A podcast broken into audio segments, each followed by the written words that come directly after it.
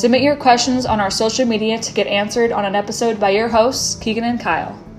As always, tight lines, and we will catch you on the next episode.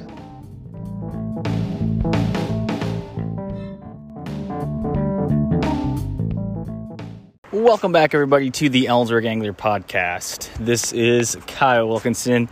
I'm coming at you today with an on the water episode. Today is September 3rd of 2020.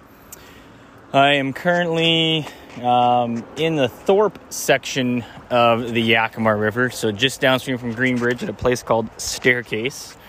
Uh, nice little wade access point. and I just kind of want to talk to you guys today about how my fishing was at this specific spot. Uh, we are at a spot right now where flows are lower than they were this summer. Um, I believe we were looking at 2,400, I think, in the farmland, something like that. Um, so it's getting pretty low. Oh, that might have been Umtanum. But yeah, anyway, our flows are low and there is some wading accessibility along the river, which is great. So for people that maybe don't have a boat or don't want to go on a float, they can get out and do some fishing, pulling over and uh, pullouts like the one I'm parked at here. And I was walking down the river, getting in the water, and walking up or downstream and fishing. Um, it is a little high in some spots. Um, I would not suggest getting out too awful deep because it is fast but there definitely is accessible water by bank to fish right now. Um, I found that fish are kind of holding on the edges of the main current, so I am actually looking right now at a submerged gravel bar. It's just barely below the surface, and it kind of drops off really slow. And I found that those fishes are kind of right where that drop off from that gravel bar turns into kind of a brownish from the rock into a more greenish blue color the deeper water. Those fish are kind of hanging on those edges. And then there's also this little side channel that comes between the bank and the submerged gravel bar. And it's just a little bit deeper.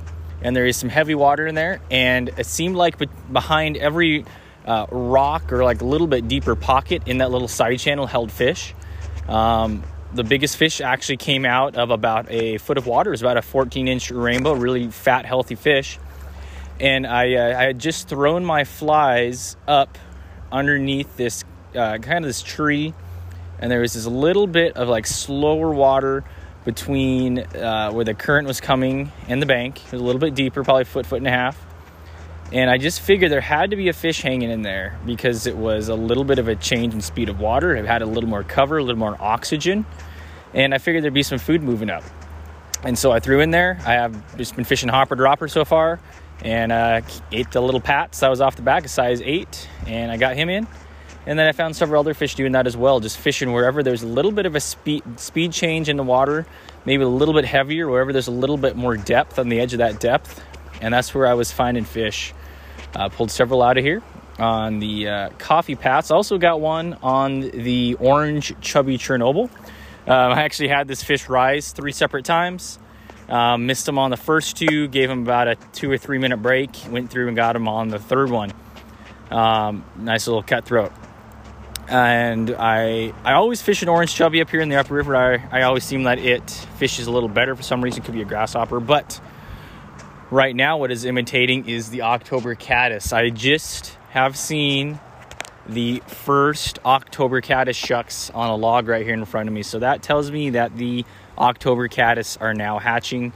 Fish are going, oh, actually, I see one right now flying across the river. That's the first October caddis I have seen in person this year. So, October caddis are hatching. Fish are looking up for those big orange caddis flies. So, don't be afraid to throw a little bit bigger bug right now on top because you could be imitating a caddis. You could also be imitating a summer stone. We've still got a few of those around.